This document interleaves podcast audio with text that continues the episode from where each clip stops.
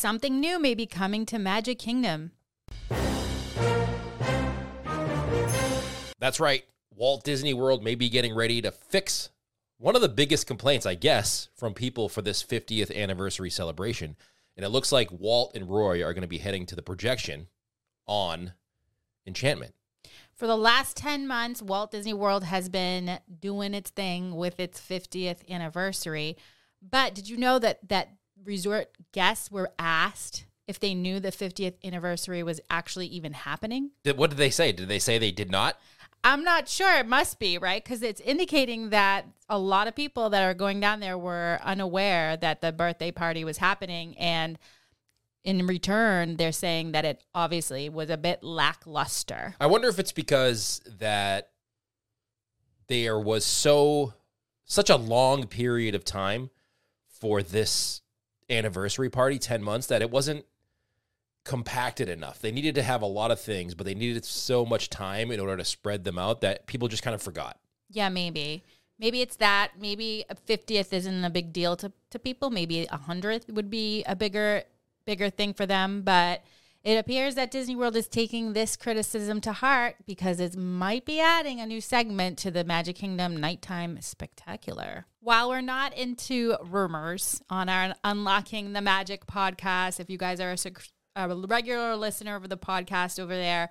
We don't love to talk about rumors that are happening, but this is was seen recently as a testing happening, and we hope that it gets into Enchantment. Enchantment is that brand new fireworks show in Magic Kingdom that many people like, but or love maybe, but it's not like happily ever after or wishes. Yeah, I think a lot of people love nostalgia, and I think Disney did that to us.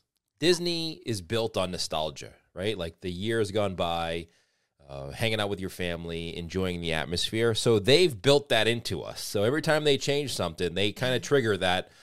Where's the nostalgia factor to these new things? But like Walt said, everything is going to be changing and we need to keep growing and trying yeah, new things. Walt did have a hand in the past. He loved nostalgia. So if you can see that throughout his park in Magic Kingdom and in Disneyland. You can see how he was making even, you know, Town Square, Main Street, USA, the kind of idealistic town that he envisioned and then but he loved things like Tomorrowland. So he I think Walt did it to us. True. So that's kind of why our love for the nostalgia I think is so strong. Plus obviously we all have those of us that have visited the parks when we were younger definitely have that feel that we want to bring to ourselves again and to show our children. So none of that was happening in Enchantment. So nothing really celebrated the history of Walt Disney World. Well, they've been kind of eliminating Walt from advertising as of late. They've just been pushing like what they're currently working on. Well, yeah. So recently, and this was a, a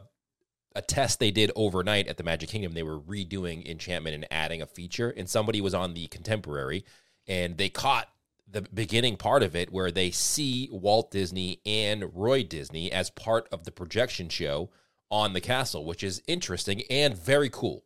I think so. And I think that is exactly what I think I want to see. I think maybe the majority of people might want to see. Again, it's Disney World, like this article said, by its very nature, is designed to invoke nostalgia in guests. And I think that's where maybe the company, what it's doing now, is trying to maybe capture and try to get the younger generation to to come down. But in the same token, I think they're missing a little bit of the mark of what everybody loves about Walt Disney World. I mean, that's included. what, and that's what we try to do with the podcast. I mean, we did a a blog post recently about books because a lot of people ask us about the how do you get people who aren't necessarily into Disney to go to Disney and I think the history if you read the history of the company that's how you do that and there's a lot of interesting facts about Walt Disney and Roy Disney and starting the company and the history that if you read that even if you're not into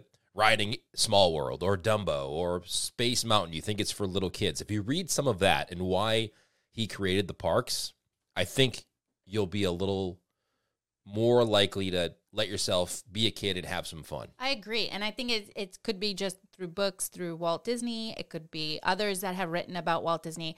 Or Imagineers that have written books. My one of my all time favorites is Marty Sklar, and I love his One Little Spark book. I think that it can be read all different ages, age levels. It's a really fun, lighthearted book that you can really get to know the company. The, you get to know the place. Yeah, and you get to know how uh, Walt Disney communicated, which is interesting in and of itself because Marty Sklar was basically Walt Disney in writing.